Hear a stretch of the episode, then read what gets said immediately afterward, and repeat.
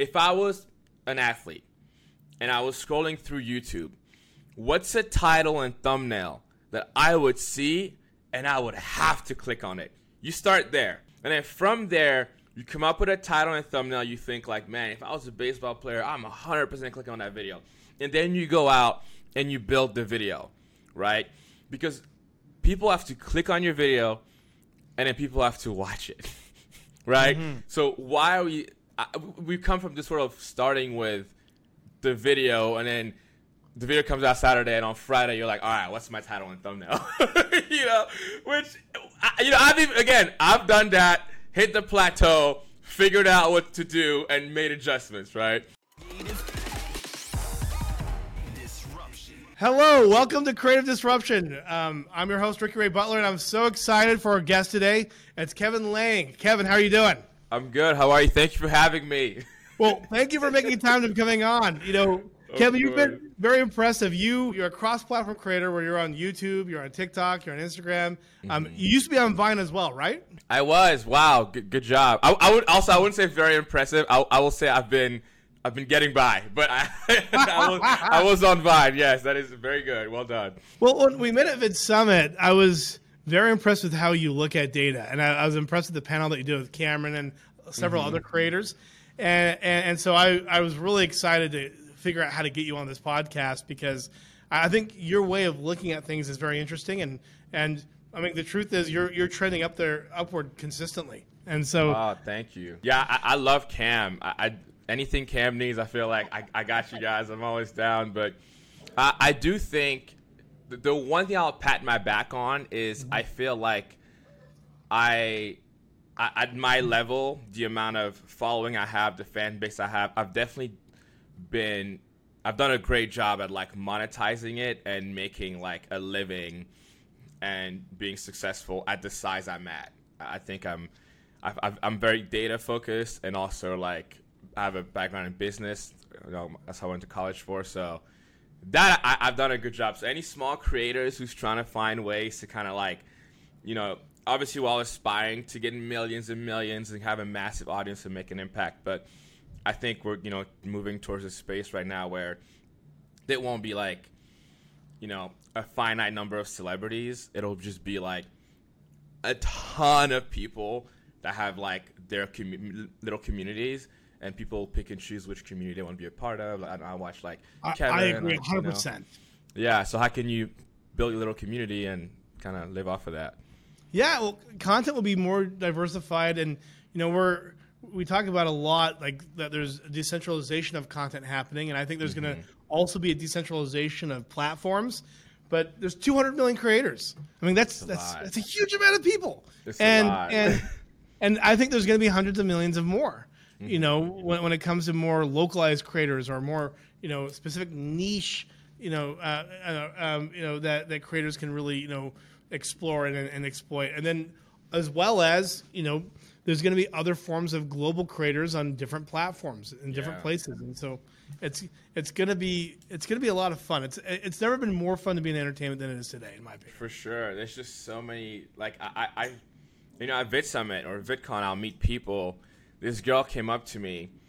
Uh, her name was Savannah, and she's like, "Oh my god, I love your videos. Like, I watch you all the time. Um, I'm on TikTok." I'm like, "Oh no way! Like, like, what's your TikTok?" I'm thinking like, like, "Oh, I can make one with you. Like, let's let's let's let's help you out." She had 9.9 million followers. I didn't know. I didn't never heard of her, and I was like, "Oh yeah, this is happening. Like, people are building their communities, and like, if you have something you love, you can really go out and like build a community around it. Mm-hmm. Yeah. Well, and, awesome. and, there's technology in place now where you can really contextualize that community as well. Where mm-hmm. not only do you can you see with like leveraging AI, like the demographics and the geographics, but uh, actually I spoke about this at VidSummit uh, a bit. You can actually like look at audience clusters and say, okay, this is like a neighborhood or a cluster mm-hmm. of people um, that's following me, and this is what they're interested in. And they're not just interested in anime, but they're interested in this specific type of anime. And yeah.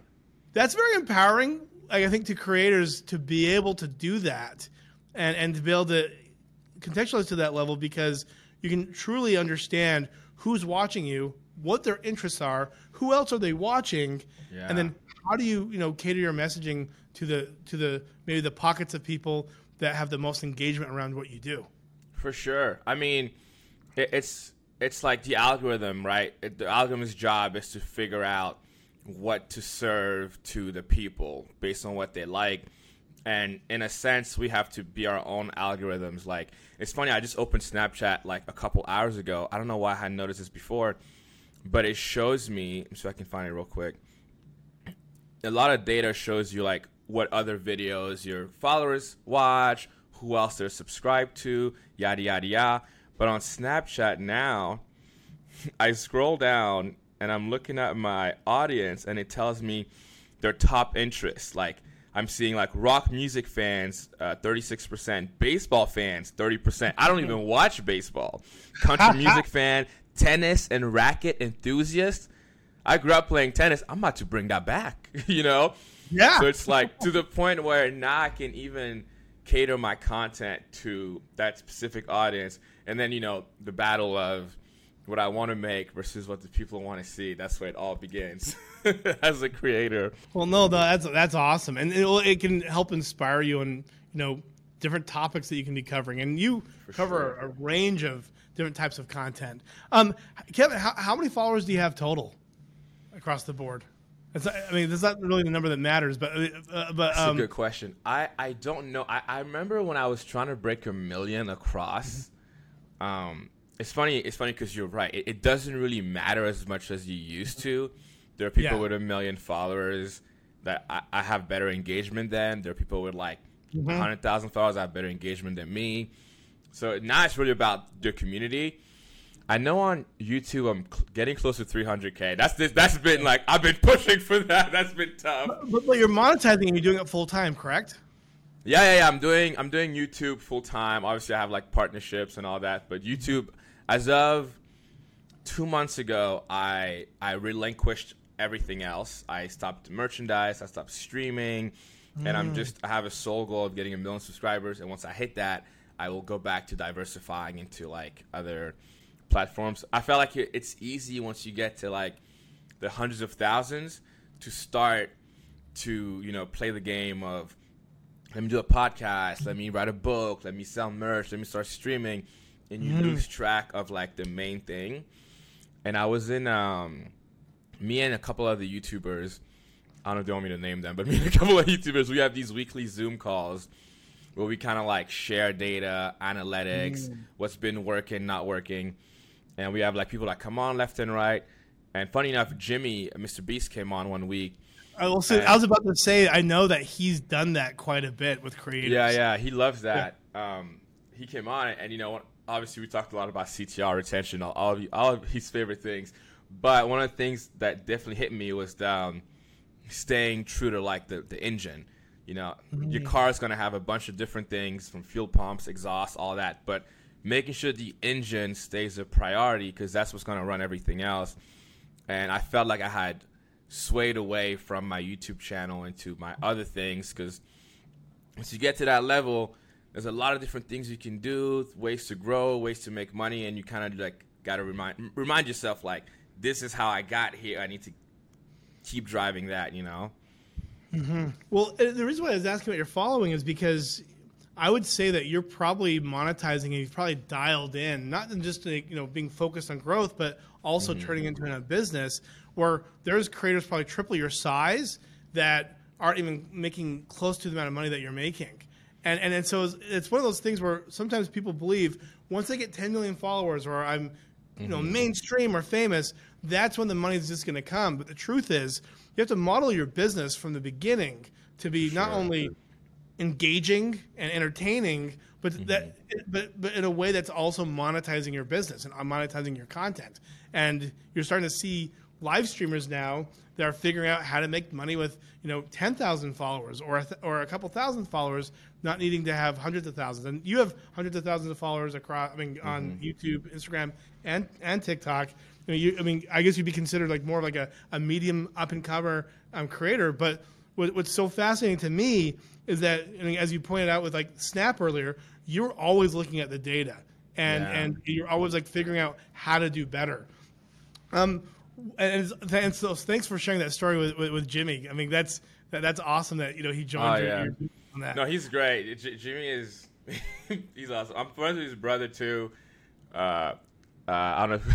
If, well, people know his brother. I don't know if they know his. I think they know his name, but he, he had that channel, Mr. Bro. Mm-hmm. But um, his brother and I are very close. He actually um, helps me a lot with my my other channels and uh, stuff like that. We work on a bunch of different things. But that whole family is just like I, I only know the brothers, but they, they're they don't care about anything no. but making good content. Right. Like that's all they care about, and that's what I care about. So it's easy for that for us to like become friends, you know. And, and you know, it, I mean, we we talked about followers. Um, what's interesting, you know, it really comes down to engagement and like human attention, mm-hmm. right? Like, yeah, I mean, how much attention you're really, you know, gaining, and how much loyalty is is, behind that. For sure. And what's what's interesting, you know, um, you know, being able to like leverage some AI and be able to like look at the data deeper and, and specifically unstructured data, which is like the, the, the, actual content, including like text and images, et cetera. But yeah. what we've what we've been able to find is that even with engagement, you have to be very careful because I believe it's 75% of creators have between 20 and 40% fake engagement. Fake engagement? Fake engagement. And this is specifically on Instagram. And so basically, I mean, so there, there's these you know creators that are out there, and and and this is the thing: bots and fake engagement is just a part of the ecosystem. Everyone's going to have some type of percentage of fake engagement, whether it's on right. um, a Meta platform or anywhere else, Twitter or wherever. Like, there's mm-hmm. always going to be fake engagement. It's just a part of the world that we're in now. You're right.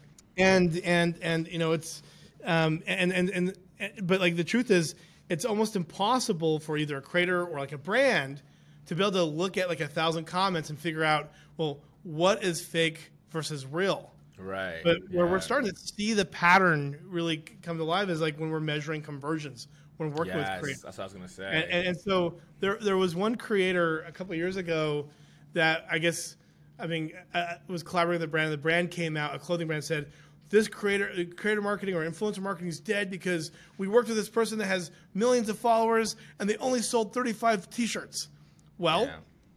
if you like would have been able to look at the data better yeah. um, and the engagement better um, you would have seen that 60% of her engagement was fake mm-hmm. and maybe you shouldn't have paid as much money that you paid you know i mean and, and, and so it's like one of those things where you know the creator economy is like much more mainstream but like there's more content, there's more art, there's more creators, and there's more data than ever before. But like we have to be more sophisticated in how we look at that. And and so it's funny that that it's now starting to bubble up because of the, the Twitter conversation. But I, I wanted to take it back to that. Um, have you noticed creators out there that are big creators where just mm-hmm. things are just not adding up? We're just sort of like, okay, they have lots of followers, but it just doesn't seem like they have a very healthy audience. How do you look at that? And and and, and, and you don't without saying names, having have you noticed that? Um, Jake Paul, no, I'm kidding. no, no, no, no, no. Um, I, I, I haven't noticed it as much. I know there's this. So I feel like we're about to enter this really, really interesting era, which is the era of like, um, internet famous people falling off and how they react to it. You know, we, we, we've been in the era of like the social media giants coming and conquering and now we're entering the era of like okay there's with tiktok especially there are new a, a wave influx of new creators and so mm-hmm. with that that means you know older creators are gonna have to like step aside or whatever fall off and i, I would assume that the majority of, of the fake stuff is from those creators who are like holding on to dear life for the engagement they once had. You know, I see a lot of creators now.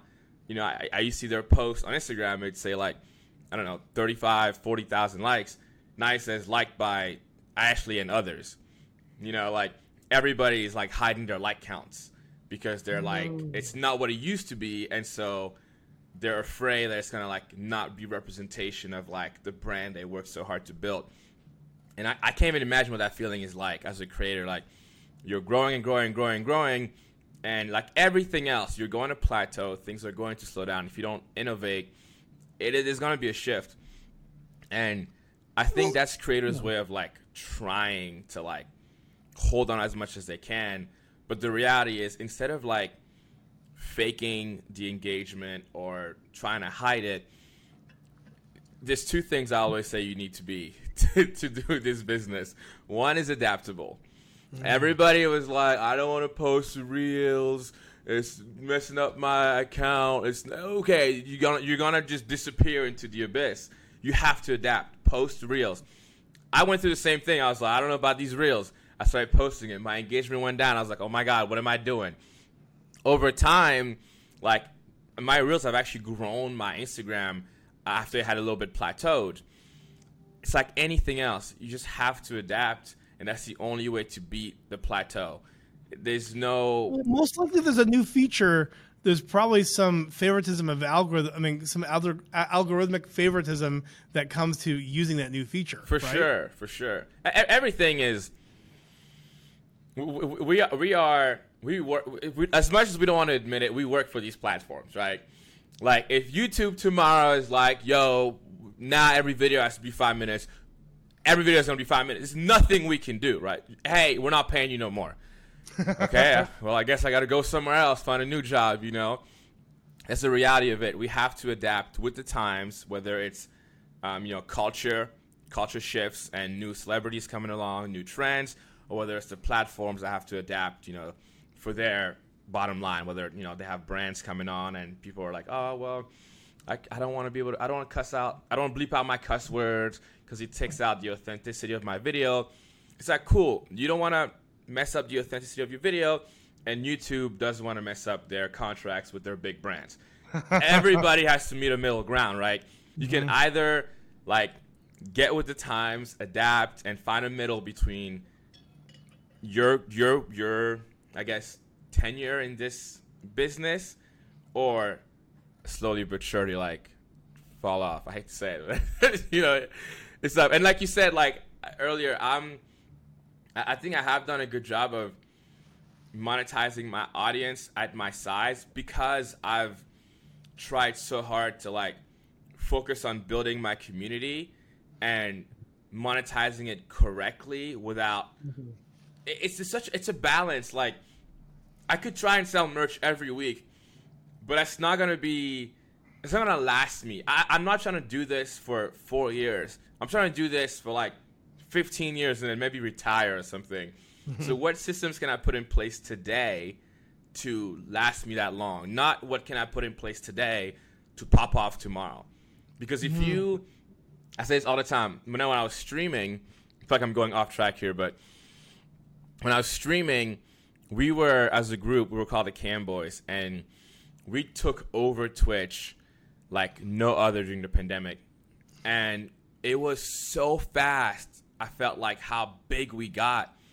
And my parents always told me, you know, if something comes really fast, it can go away just as fast.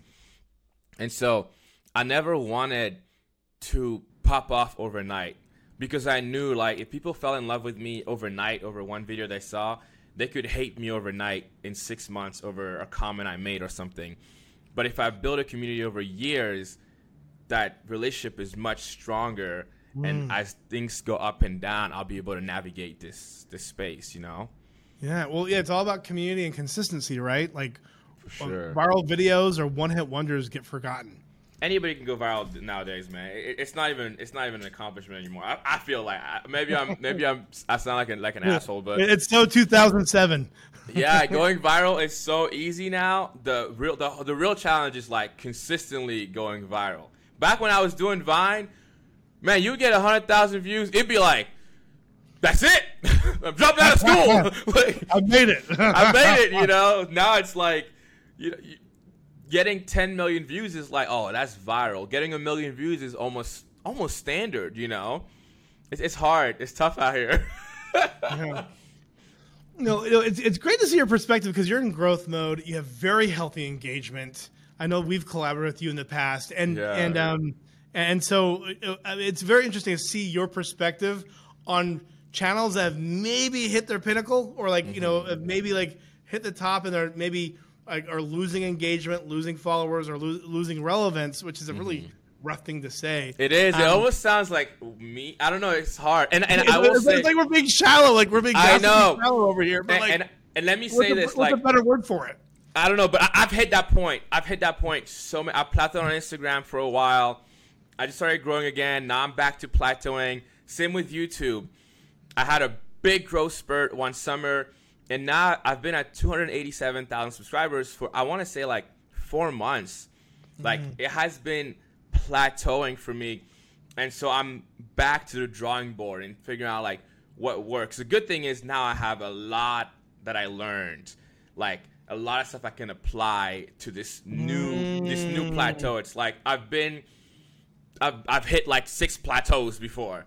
See, I've know? never heard anyone say it like that, and I love that. So like so it's it's about adapting and then being aware of the plateau. For sure. I mean, like I mean, what what else is there they have to look at? I mean, at the end of the day, like the number one thing, right, is like creating the best content you can, but definitely know your audience. Like I think a lot of people they they're like, oh my god, I have the best idea ever, and it is. It's a great idea, but they don't think of who they're making content for. Like, and I spoke about this at Vid Summit. And is this gonna sound mean again? I'm, I'm, such I have such a coach mentality, but you can, you can have the best idea in the world, but if it's not packaged properly, nobody's gonna care. Nobody's gonna watch it. So it's like, okay, if you if, if you got to think about it this way, okay, I want to target athletes. Let's take it. Just an example. Athletes. Okay, if I was an athlete and I was scrolling through YouTube, what's a title and thumbnail that I would see and I would have to click on it? You start there. You can even go deeper, like baseball players, right? And then from there, you come up with a title and thumbnail. You think like, man, if I was a baseball player, I'm 100% clicking on that video. And then you go out and you build the video, right? Because people have to click on your video and then people have to watch it, right? Mm-hmm. So why are we? We come from this sort of starting with the video and then the video comes out Saturday and on Friday you're like, all right, what's my title and thumbnail? you know, which you know I've even again I've done that, hit the plateau, figured out what to do, and made adjustments. Right, just mm. to answer your question in a circle. Oh man. So, do you think a lot of people that are like maybe like larger that maybe are just aware for the first time that they hit their plateau and they just don't know what to do about it and they get a little desperate or? I, I think pe- people who have been in the game long enough, people who are bigger than me and care about this, I think they know everything I know and more. Mm-hmm. Like hitting a plateau is it's just standard. Like it literally is just normal in anything. It's not just in our business. In any business where you whether you're selling a service or a product, you're gonna get to a place where you're going to plateau. You're gonna make adjustments, change things up, try something. Maybe it'll work, maybe it'll fail. You'll try something else and try to beat that plateau. Once you get out of that plateau, it's it's easy to ride the roller coaster on the way up. You know, the hard part is holding on when the roller coaster is going crazy.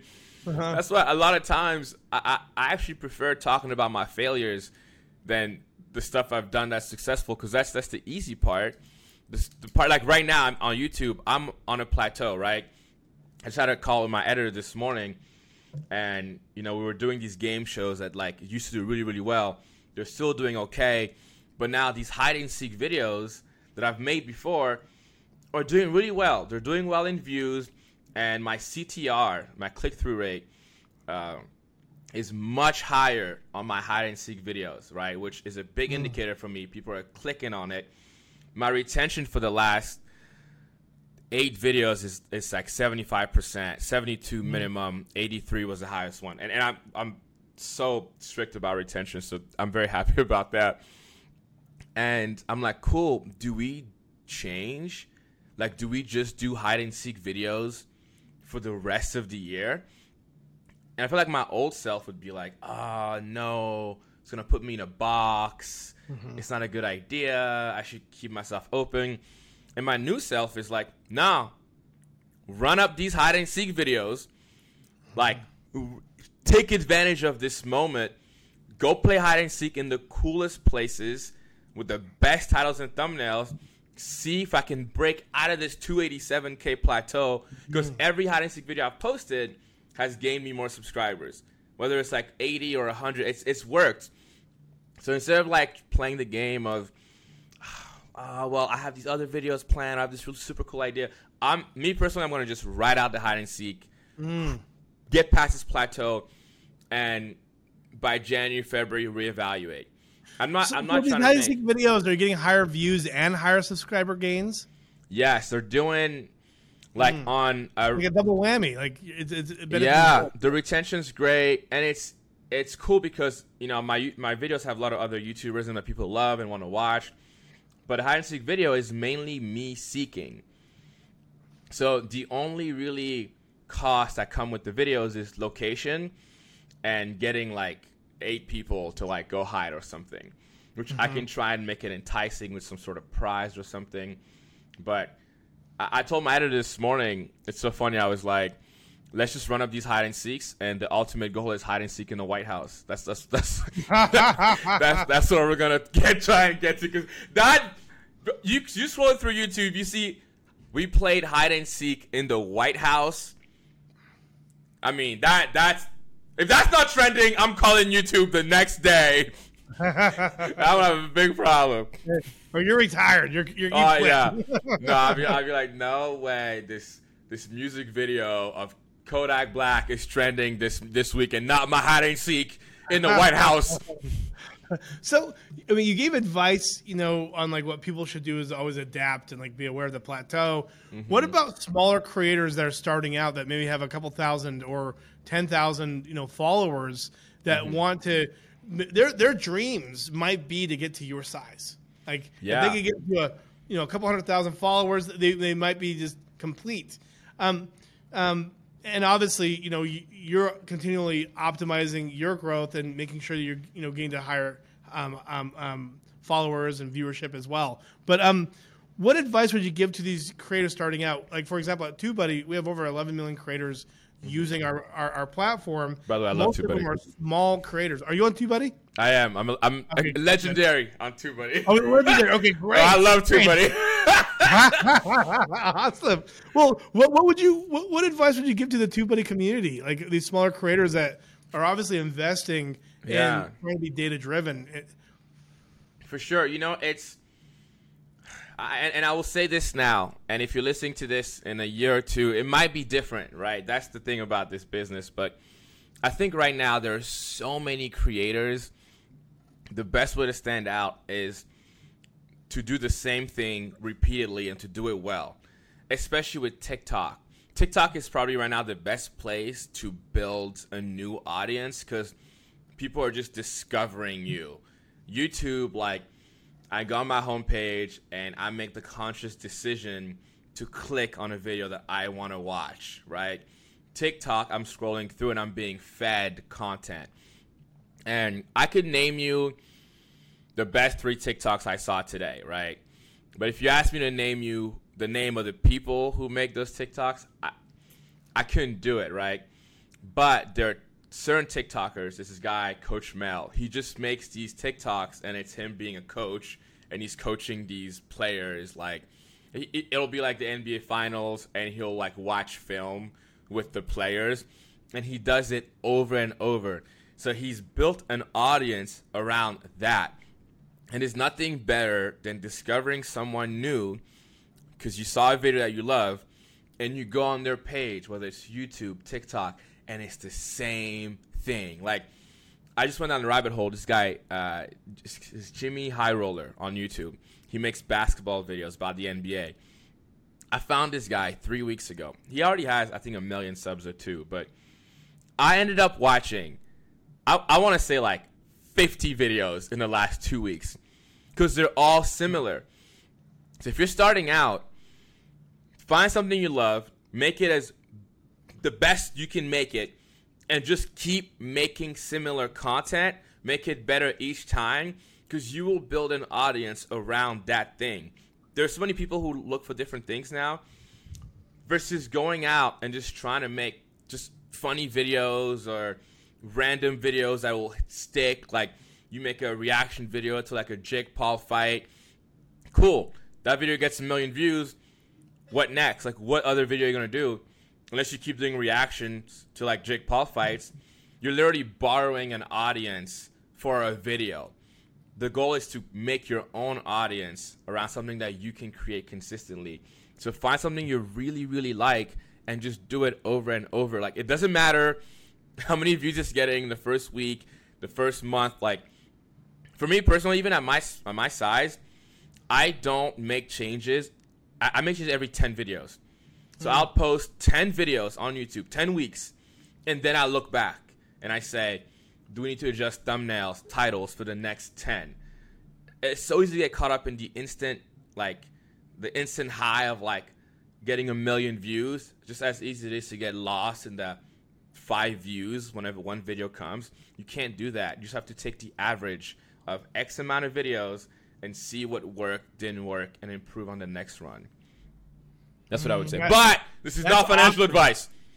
That's awesome. My lawyer Well, made me say that. Back to what your parents said. If it, something happens fast, you can lose it fast. Yeah. And you just you know gave a really good, um, gave good direction on how to be consistent and how to make sure that you inspire people to binge watch your content. I mean, I didn't even think sure. about that. You know, Yeah. if You videos find someone and you like the just first video, yeah, Yeah, you watch like all their stuff. Like, man, there's some people I find. That's the people I have found in the last year. Have been people that like I liked uh, one of their videos. I went to their page and I they, they had the same videos. I just found this uh, guy. I think he's from Barstool. He does the interviews. Mm-hmm. Uh, he has he got the long hair. He interviewed like um, uh, Aaron Rodgers, and he did like he, he, he he's like super funny and dry. Did you see the one with Aaron Rodgers? I haven't.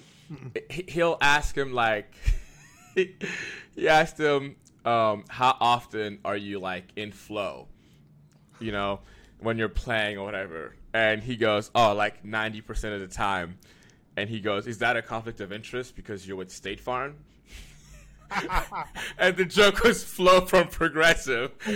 Wait, is this the guy with the mustache and the long Yes, hair? yes, With the glasses? yes. I think his I name is like this Caleb or something. Oh yeah, he's wonderful. He's so hilarious. He's so He- funny. So the I- best interviewers out there. Yeah. the best. So I found that interview and I go down on the TikTok page and I just I've been watching every interview and that's how I've been finding I'm a new follower creators. now. I I, I, I literally just discovered this this guy like I think last last weekend, and I I just started binge watching his stuff. Yeah, that's what you did, right? You started binge watching. and his co-host, the guy that looks like me without a beard, I think he. Well, You're, you're, you're, you're, you're, you're better. I love that guy, but you're better looking than he is. But, thank you, thank you, thank you. I was yes. for a compliment, but thanks. but so, so you did the same thing. You find someone new, you end up binge watching. Yeah. That's why I, I'm trying to tell these creators like, stop trying to make one hit wonders. Like, just make the same stuff repeatedly right now. That's really good, entertaining. Maybe you'll make ten, they'll suck, and then you'll make ten more. They'll be a little bit better. Then you'll make ten more, they'll be a little better. And then when you have like fifty, and the fif- 49th pops, and people go back and they see all the same ones, they're gonna do what we just did. They're gonna go through and watch a bunch, and that's what's gonna earn you a follow, versus a one-hit wonder. Mm, yeah, that makes that makes total sense. No, no, that, that's amazing. Um, what are your thoughts on you know Elon talk, talking about Twitter taking bringing back Vine? What are your thoughts there?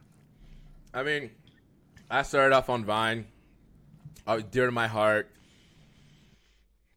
I think it's tough, man. There's so many new platforms. BeReal is out there. So I'm, I'm just trying to be more consistent. That's what I'm trying to do personally. But eh, I don't know. All these uh, Vine coming back, like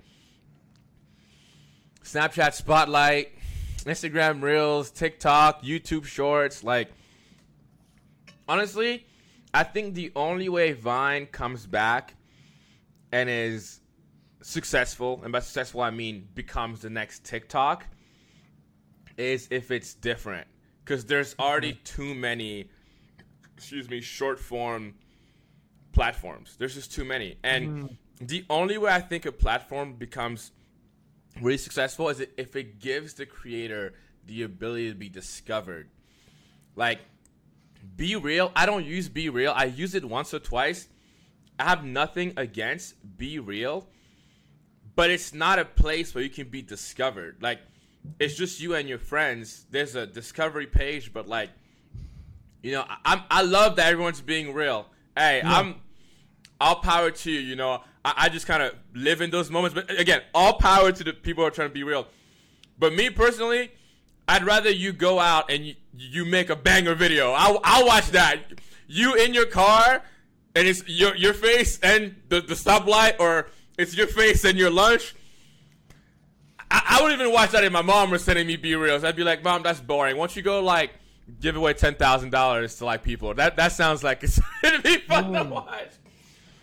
So Well, I, I, back, I, I needs wonder. I wonder if TikTok's going to take over BeReal, um, um, just based on the community they already have. You know, I feel like, and this is off And you can do it with video now too.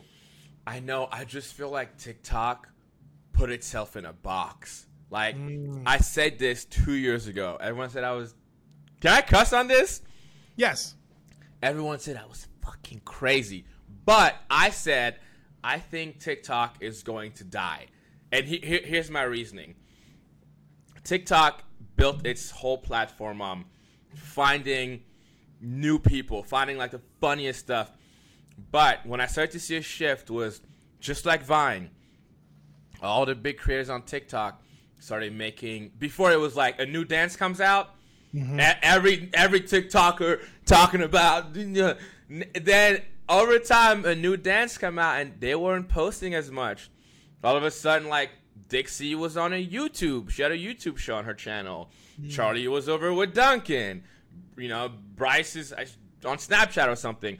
Like creators have to go where the money is, right? We're Yeah. in this business. It's like a sport.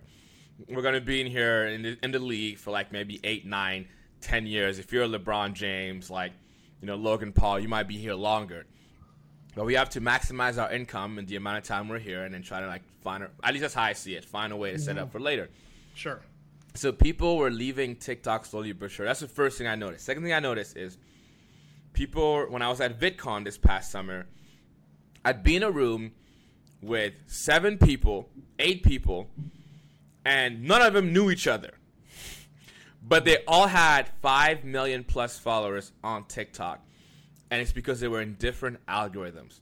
You ever find someone and you're like, Oh, I've never seen this person before. You go on their TikTok, they have like eight million doesn't that followers. It, doesn't that make it interesting though? It does, and it's because TikTok is content based, not creator based. And then the third line I saw was, I was I, I don't know if I can say this, but I was talking to uh, a friend of mine who, who, I, I, let me say it differently. TikTok creators have a hard time converting. When mm. brands approach TikTok creators and it's like, hey, can you promote this product? Here's the link in your bio. The clicks they're getting are not substantial. When creator and mm. TikTokers are trying to sell merch, the merch they're selling, someone who has like 5 million followers on TikTok is selling as much merch as someone who has 100,000 subscribers on YouTube, if mm. not less. Because TikTok has built this world where I, I don't have to give you anything. Yeah. I, I just scroll and you give me the best videos that I want to see. Now, when I'm trying to, So, a so you're implying that there's a there's less loyalty on TikTok? absolutely, absolutely, it's less, a hundred percent. Unless you're a top 0.1 percent TikToker, there's a lot less. loyalty. And it, it's not, it's not even a diss to TikTokers. It's like people who, for example, watch. I don't want to say myself, but let- let's see if you watch. Um, I have my, my friend Sam and Colby, right? They make exploring haunted videos. Yeah. if you s- every every let's say every week they post a 30 minute video every friday they're in your house in your living room in your bedroom and you're watching them watching popcorn for 30 minutes like you build a relationship with these people you feel like you know them if you watch them for years if i stumble upon your tiktok which i don't even see the people i follow i just see what the for you page gives me mm. every couple weeks for like 10 seconds, my relationship with you is not the same. At VidCon, I would see fans meeting TikTokers versus meeting YouTubers. They would meet TikTokers and be like, oh, you're funny as shit, man. Oh my God, you're hilarious. I love your stuff. Then meet YouTubers and they're shaking. Mm. They're like, oh my God, I've been watching you since high school, since middle school. You got me through college. Like, your series on like it's. Well, it's this is not, the TikTokers talking about the YouTubers, correct? What was that? Uh, uh, is, is the TikTokers that's watched them in college, or was this Just was this the- fans, oh, fans Oh, who are oh, right. approaching TikTokers or fans who are mm-hmm. approaching YouTubers. Yeah. The interaction is completely different. They, they mm. feel like they know you as YouTubers, like they've watched you grow. As a TikToker, when like for me, the what, even the good TikTokers I watch, I don't have this. Again, I'm not making the conscious decision on YouTube. I see a YouTuber I like. I decide to click on that video. I decide to watch it. I'm deciding to support you, and you're you bringing me back to your world, which I feel like I'm a part of your world. TikTok, I'm not deciding anything. I'm being fed this feed and laughing or oh my So, god. this so, so it's cute. more about the consumer than it is about the creator. Yes, TikTok is about the content. YouTube is about the creator. And that's what makes a difference. And I think that's why, although, you know, we're in this somewhat recession with influencer marketing, I think YouTube creators will always outweigh the other, the other TikTok, not others, because streamers is a whole nother level of, uh, it's, I, I think, even above YouTubers. Um, that's like the ultimate form of, you know, having a, a thousand true fans. And, and I feel like I'm. Like streamers on Twitch or on, on YouTube or, or TikTok. I think any plat, Or- not or- TikTok. I make, I don't know. I, I'm not familiar with TikTok streaming, so I can't speak on that. But Twitch and YouTube for sure. You know, I when I was streaming, as humbly as I can say this, when I was streaming, I had uh, about hundred viewers on average, right? Which it's good. It's not crazy. You know, I have friends have thousands. Like, it's not crazy, but mm-hmm. I in March of 2021, I got to almost 11,000 subscribers. Mm-hmm. Um, people can go back and do the math on that, but that is absurd. I think I was the 24th most subscribed person on Twitch that month. Hmm. Oh, a hundred viewers. Like Ricky, that's crazy. That's It is crazy. I, I know people with thousands and thousands of viewers who are trying to maintain 2,000 subscribers. Hmm. So having that strong community who will just ride or die for you is always going to outweigh having 10 million people who don't care and just watch you in passing. And if you can, that's why I think people are so caught up in getting a million fans. If you can just get a thousand true fans, a thousand true fans who will support you, buy everything you put out through everything. We can even do, do let's just do the math. You sell a hoodie for fifty dollars. You got a thousand true fans. That's fifty thousand dollars. Take out costs. Maybe you walk with thirty thousand. You do that twice a year. That's sixty thousand dollars. You can live off of that. Just selling one hoodie to a thousand true fans twice a year. You can Yeah. easily do that. So focus less on getting 10 million subscribers and just focus on getting a thousand people who the love right what you do subscribers. the right subscribers who support you and love you because they will they will sustain you. You know, the same way I've been sustaining Netflix for all these fucking years by paying my twelve dollars a month. I will support the people and the stuff I want to watch. You know, Yeah. Well, that's so. That's, okay, this is fascinating. There's so many different directions we could go in now. Um, but um, but, but, but, but-. Oh, pardon. I'll be right back. Hold on. Oh, you're good. You're good. You're good. You're good. Well, I can hear to me, what's so what's so interesting um, about this is like you're right. Like it comes down to not just having a casual follower, but having the right follower or the loyal Yeah. follower, or not just pushing for casual views or viral views, but the right views or the or loyal viewers. And and and so we talked about like one hit wonders and and and, and viral content. Now I've and my company and I like have worked on thousands and thousands and thousands of like collaborations between brands and creators. And it's mm-hmm. funny is we noticed early on, like over like you know 12 years ago, that if a video went viral and got millions of more views than we were expecting, it didn't always equate to more c- conversions. In some cases, Yeah. it actually got worse conversions. And, uh, and we- we learned a couple of things through that. Like back then, when everyone would have a second channel, you'd always get higher conversions in the second channel. Well, why is that? Well, usually the second channel is shittier, but but it had cre- it had followers that really cared, Cared. and wanted to see the creator from a different perspective or you know follow all the content that creator is going to create and we would like drive crazy sales through that also another like data point to look at um, as we were trying to you know help um, different companies not just you know get views but you know you know get click through rates and, and actually sell product um, there was a couple of times where we worked with creators and we realized if the brand talked about i mean if the creator talked about the brand up at the beginning of the video it wasn't even close to the success they would see at the end of the video. Well why is that? And this was mainly on vlogs the conclusion or like i guess like the theory that we that we had is that people were so loyal to the creator they did not want to be interrupted with a with a with a sponsorship or a collaboration earlier on in the video That early. But if we did it at the end of the video we'd crash websites and we get way higher i don't You i don't think it's the case you know why that is? Well, I mean, the theory, like, I, I, was, I was actually working with a couple of creators, and there's an old school OG creator, um, Charles Trippy. I don't know if you remember him. Um, I mean, he had like the longest ongoing vlog of all time, so he was getting a lot of engagement, you know, about five, seven years ago, and, and he's they're still growing in other areas.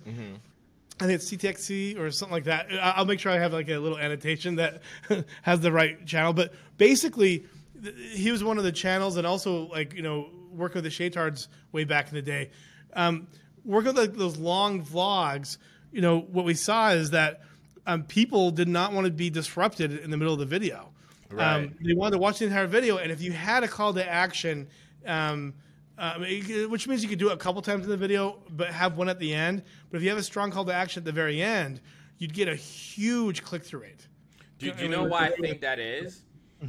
So, I, and, and I've played with where I place my ads in videos, and you know, I, Mr. Beast does a good job right now, which I, I've adapted, which is making the ch- like a, one of the challenges part of the ad. Like I, I think I, I showed you, I showed Cam like a graph where the uh, the brand asked me to cut away and read pretty much Yeah, the you, script. you did show me this, yes. Yeah, and it was like the retention just like it was like this, and it just dipped and went back up, right? And so the video gets 100,000 views, and the brand's like, great, we got 100,000 views. And I'm like, no, you didn't. You got 30,000 views because only 30% of people watch your ad.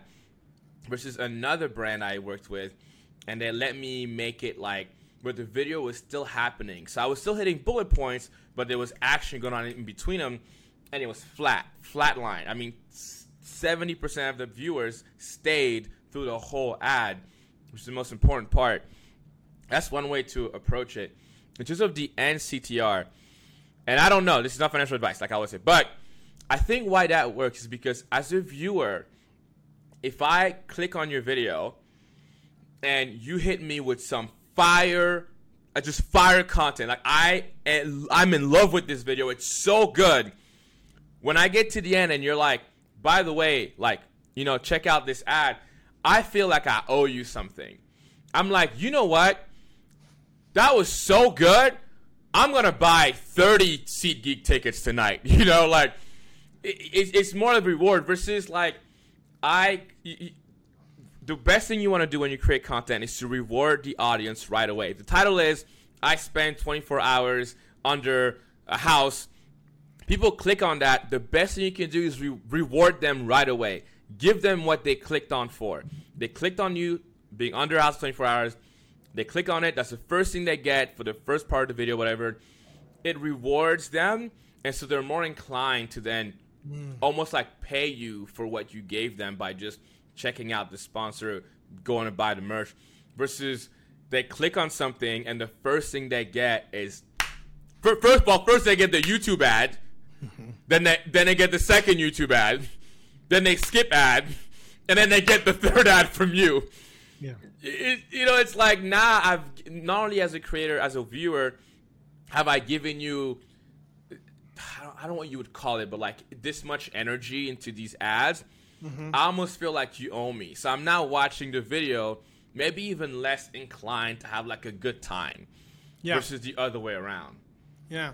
Well, what we've noticed, you know, we, we call it the consensus triangle, where, you know, the brand comes to the table with their role, with their mm-hmm. purpose. You know, it's they're, they're giving you the data, they're letting him know, letting you know what their objectives are. The creator comes to the table, you come to the table, you take those objectives, and because you've grown an, a community based off of communication, you Mm-hmm. probably know how to position those objectives and those goals better than anyone else, at least Mm-hmm. to your community. And what we've noticed is when you reach that consensus, the data shows that the audience appreciates it, that you're not too disruptive, you're not distracting, but like you've created good content and the brand has empowered you to create good content. And so you get a higher view through rate, you get a higher sure. click through rate, you also get a higher conversion rate. And, and so you know, it's just it's about not creating an ad, but truly collaborating and integrating within the content and being a part of the story, not disrupting it.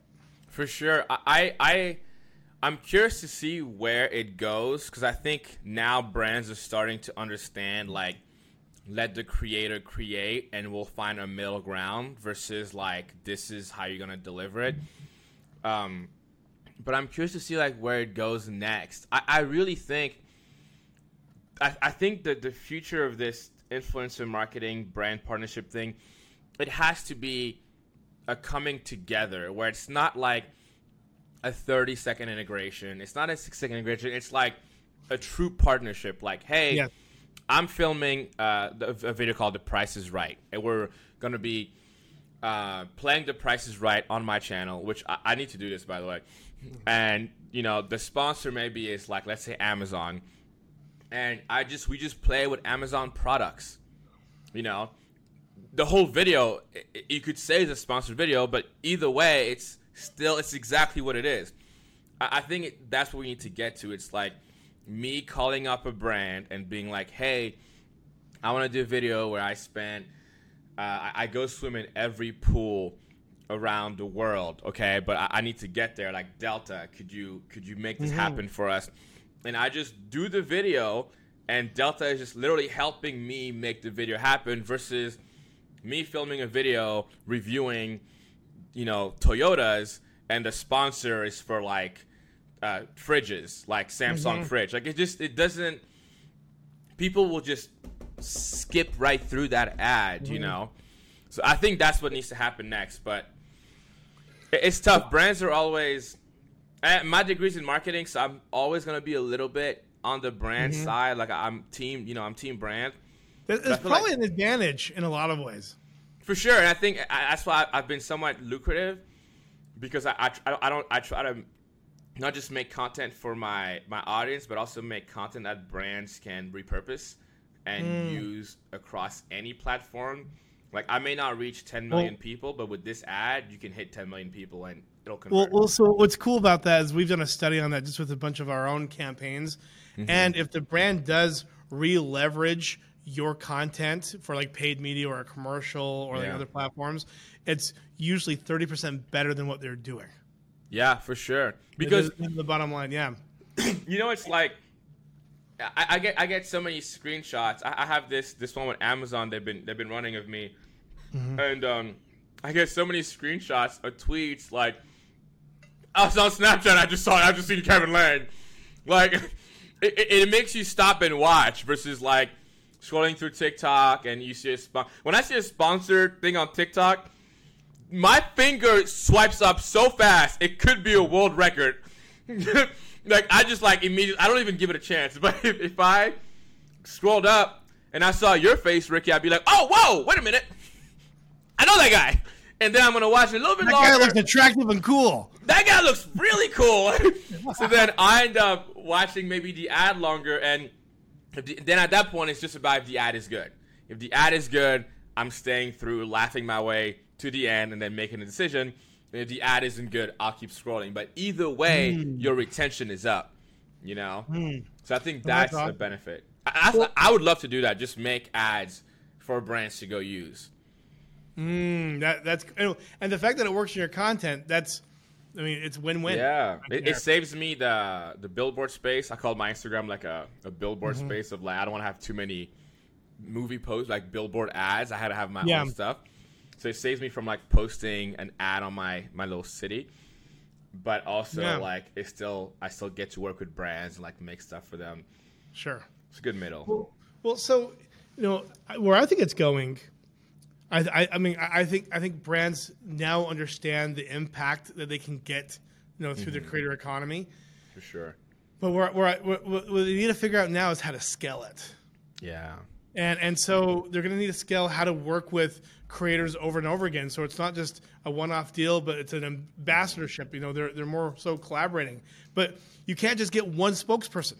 I mean, I today with as we talked about different communities and, and clusters of people out there or different algorithms, you need to you know model out how you work with a variety of creators long term at the same time instead of just doing one and done because that one person is not relevant to everyone and not everyone in your own audience or in your own you know you know sphere. But then two the inventory exists now kevin where you can have the impact of a super bowl ad every day. Yeah. the inventory exists. It's there. The systems the, the scale doesn't. And, and well it does but there's only few and far between companies that can do it. And and so like you can truly I mean, so brands need to figure out how to work with not just you know the, a couple dozen or hundred that they work with every year, year over year, mm-hmm. but they need to go, go beyond exploitation to exploration. I agree. And and then from there, they'll be able to work with thousands or tens of thousands of creators because out of those 200 million creators that exist, Nike can find a couple million that are relevant to them. Yeah, no, I, am pretty sure. I'm, I'm pretty sure that's the case, and and or at least a toothbrush company can do that. Everyone needs to brush their freaking teeth. Yeah. And, and, and, but what it comes down to is you need to look at the right data. Mm-hmm. You have to have the technology. Yeah. Um, you have to have, be able to model out how to build relationships at scale faster. For sure. But then what people don't talk about at all is the data driven systems and processes on how to work with creators in an empowering um, way that, that has impact. Mm-hmm. Um, um, it, it's data driven systems and processes that make it so you are both balancing quality control mm-hmm. as well as authenticity and making sure the creators are doing it their way the way that their audience is going to receive it that's not obviously going to be hurtful to the brand you got to have sure. those four things data no, you, you nailed it tech modeling relationships and data driven systems and processes or you're going to get drowned in this huge creator ocean um, th- that exists today. Um, I, I, also I, I want to talk about. Yeah, I want to. I just want to add to that oh, point because that was sure. so good and so true, and I really hope brands are listening.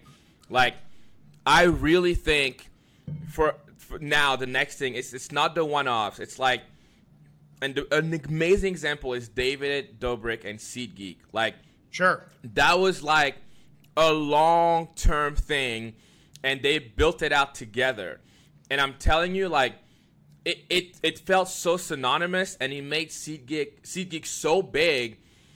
It, it's the way to do it, and it, the reality is because I, I think what brands need to do is just do that. Invest in ten, let's say, to start ten creators, some small, some big, but invest in them and make if you believe in them and they're you know the, it aligns whatever, make them your creators, and give them the resources to make the best content possible with your name attached. Because one building that familiarity like for me i am on my second year of my amazon partnership.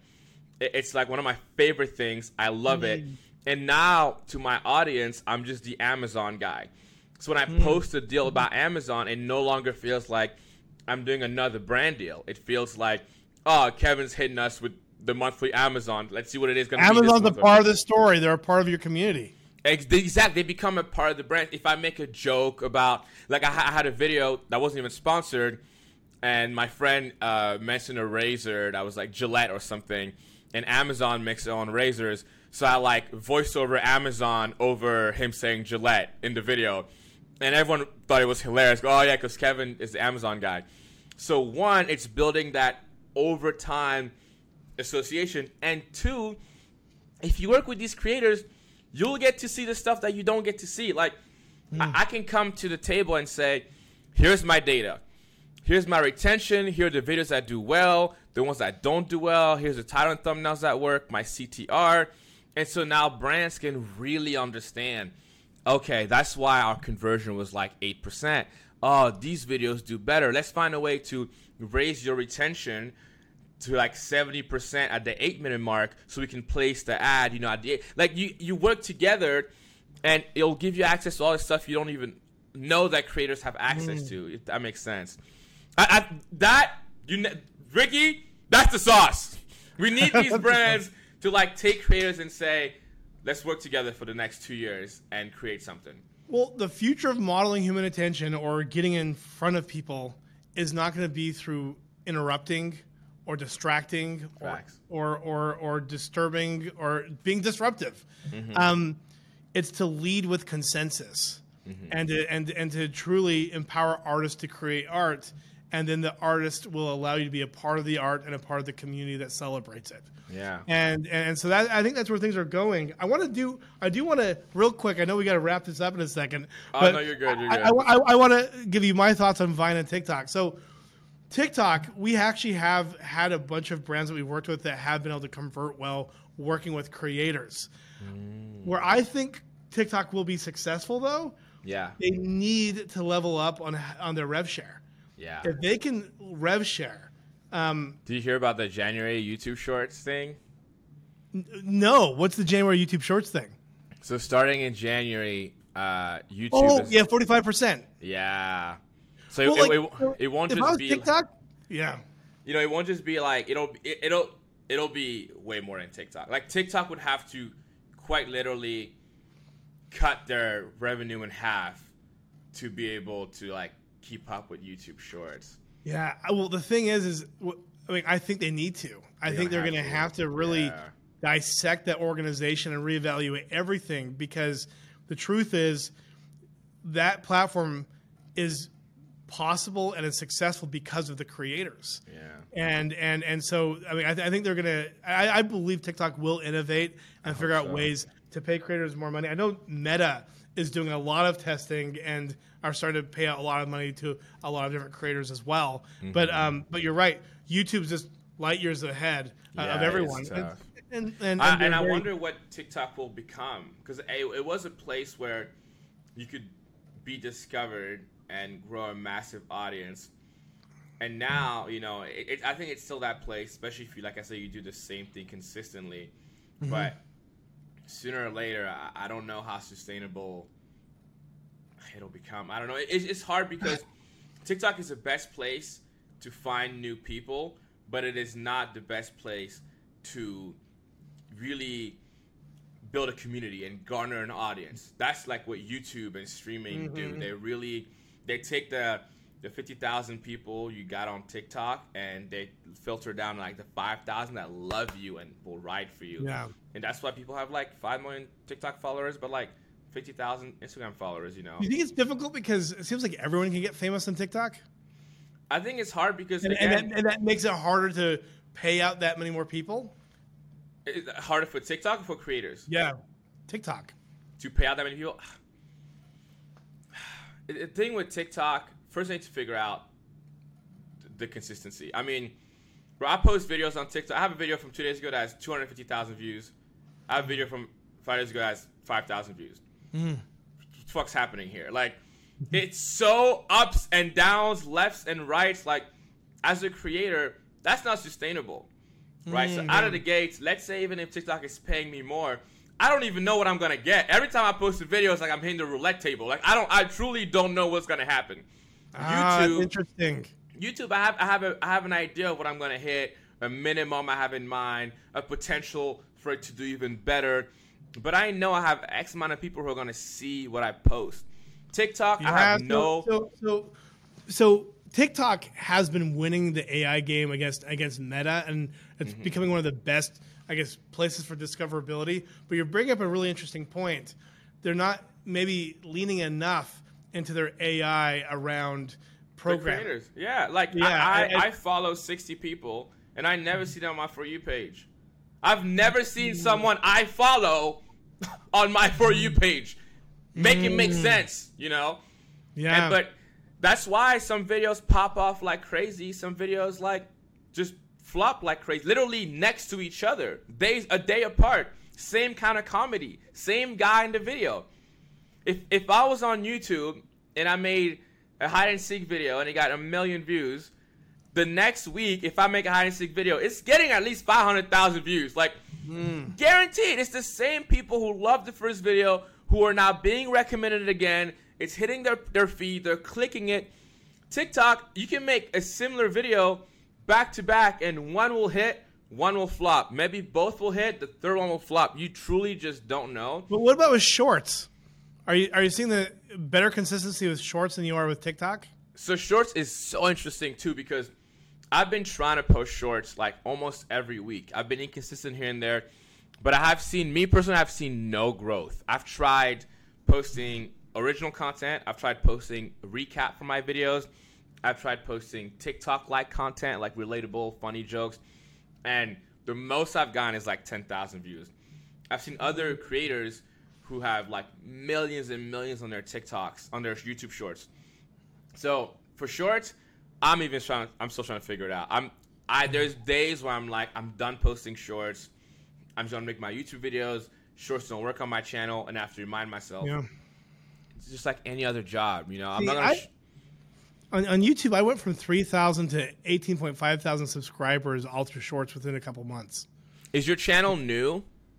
Ah, but it's a couple years old. Hmm, that's interesting. Yeah, I've seen and- a and- lot and- of newer. I mean, but very well. inconsistent, very lazy. You know, we- I mean, we don't, no, we're not as consistent as we should be. But um, I've, to be honest, I've been trying to figure out how to do this the easiest way possible Yeah. to get good data points and interviews. And shorts seems to have resonated more than you know hour long videos or even like ten minute long videos. Yeah. Um, for some reason, I haven't been able to get dialed in there. But with shorts, maybe there's just not enough interview content happening. I don't know. Are you, are you posting like 10 minute videos on that same channel, or like longer videos? Yeah, yeah, yeah. It's on this creative disruption channel. So it- every Saturday well? we have about a ten minute video. They don't do well at all. Yeah. And like the two hour videos don't do well either. Um, um, however, you know, like the shorts do pretty well. Now those videos do well on the other like podcast platforms, etc. And I mean, I only get recognized if I go to VidCon or Vi- Vid Summit, but it's usually from industry people um, or, or, or creators. But like, but but with that said, yeah, I found that I found that interesting that, that shorts seems to like be, with smaller channels are making them grow faster. Yeah, Um, YouTube is pushing new channels a lot right now. So I, I'm. It's funny. We have a meeting tomorrow with our YouTube Zoom people about shorts because uh, we're all like, "Yo, what what are you doing? Like, my shit's not working." Like, like it, it, I don't know. It's tough because also you know I see channels who have who um, make shorts about let's say cooking, mm-hmm. and they get millions of views, but then they make a long form video about cars and the the video does horrible. Mm-hmm. And obviously, they're two different things. So it's like, okay, make sure your shorts are the same as your long form. But then, like you said on your channel, even with my channel, is I'll make a short that's just not my YouTube videos. Even if the short pops off, it doesn't necessarily grow the long form content. But it is going mm. to change in January Yes, because, because in, in January, not only are they gonna the rev share will be different, but what YouTube is going to do now is, if let's say people like your shorts and have been watching your shorts, the next time they're on their desktop or on their main feed, they'll be shown your long form videos. So your long form videos will be recommended uh, alongside uh, people's homepage if they watch your shorts, and also. I don't know if you saw the new the new shorts um, update from like last week, but now you can create shorts within YouTube, within straight from your phone off a video, and on that short you can click on the short and it takes you to the full length video. So let's say you you upload this podcast, right? Mm-hmm. And within the YouTube app, you make a short of this podcast of like this exact conversation yeah. someone's on short watching it, it does really well. On that short, they can literally just click it and it takes them to the full video. I think that's going to be a game changer because now the idea of having 5 million views on a short and you know 5,000 views on a long form video won't be it won't be really realistic because people who watch the short hopefully a good amount will convert over to long form Yeah. video. I'm I'm I'm gonna test that. I think that's very interesting. Yeah. Um, so so if Vine comes in and like does this, I know you mentioned that there's too many platforms, Yeah, etc. yeah, I I think it'd be tough, What- but I, I could be what- wrong. What, what, what if they come in and they say we're going to give you 75% of the revenue? Of the vines, Yeah. Like like like if, if you upload, you start getting traction and like they're doing aggressive like advertising. Um Mm-hmm. would that be something that like opens the eyes of like a lot of creators where they're like, Yeah. "Oh, we're going to go back to Vine because they're going to share they're going to give 75% of the revenue to the creators." Of course. Hey, I'm a believer in post your shit everywhere. If Vine mm-hmm. come out, no matter what they're giving, I'm gonna repurpose my content on there. Snapchat Spotlight. I had friends who I, I just met. I just met a friend of mine recently. When Snapchat Spotlight came out, not a lot of people were using it. And if you mm-hmm. remember, they had this price pool. I think every week or something of a million dollars, and it was whoever had the most amount of views that week or that day or whatever, they would get like a portion of the pool. And he was showing me, and he was one of the first people to get on there. He was making between two hundred thousand and five hundred thousand dollars every week on Snapchat mm. Spotlight alone. Mm. And it's because not a lot of people were on there, and so since he was a semi big creator, he just grabbed a lot of those views. So if Vine comes out and has a great revenue share, and it, it, the audience is there, it's built in, great. But you know, if you have 75% rev share, but there's only 5,000 people on using the app on a day-to-day basis, 75% of $100, it's, it's not bad, but you know, I can, it might be easier to go somewhere else. So the rev share is great, but there's so many other things. Like, are people going to op- wake up in the morning – open up TikTok, then get off TikTok, open up Instagram, get off Instagram, open up Twitter, get off Twitter. All BeReal notification just came up. Got to make my BeReal. Ah, now let me check Vine, see what's on Vine. Oh, there's also YouTube. It's like I don't know. I think I think I don't know. So, so one of them will have to give, I guess. Well, I, I think that we're just going to see more of it, and I think we're going to see more creators launching their own platforms.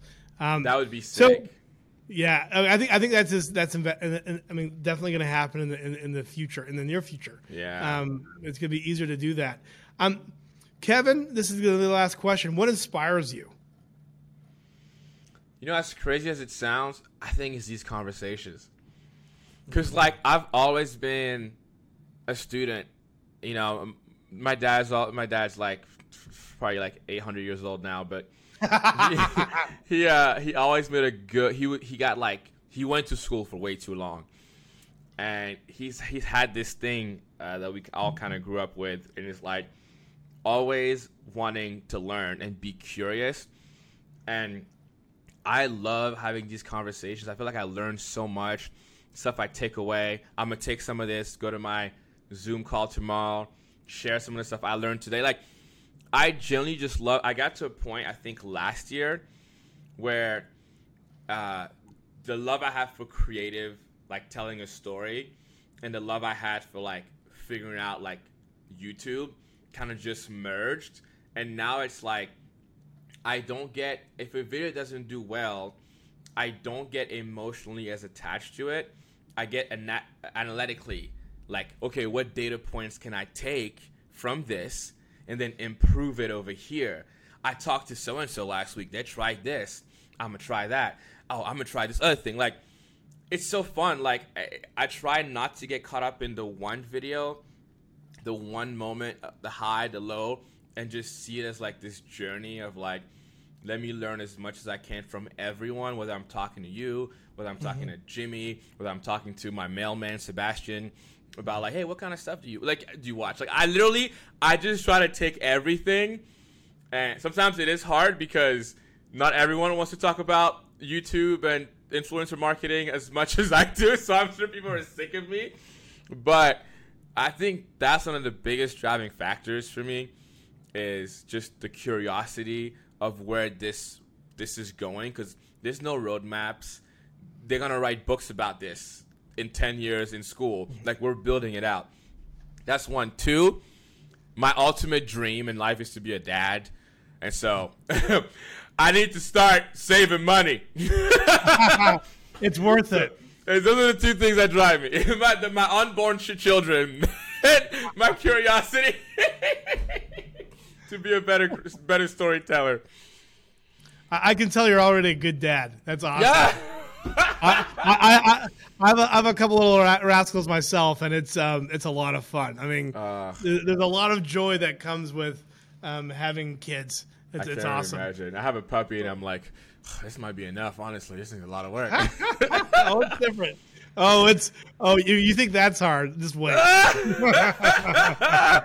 I'm ready. I'm ready. I, I I I need three years from now. I think is is my I think that's right, we'll manifest this. That's yeah, awesome. Yeah, yeah. Well, manifest the money for the kids, then I, I'll, I'll I can do the kids. I need to worry about the Awesome. Oh, well, man. Kevin Lang, thank you so much. Appreciate Dude, you, and you, we're gonna have to touch base soon.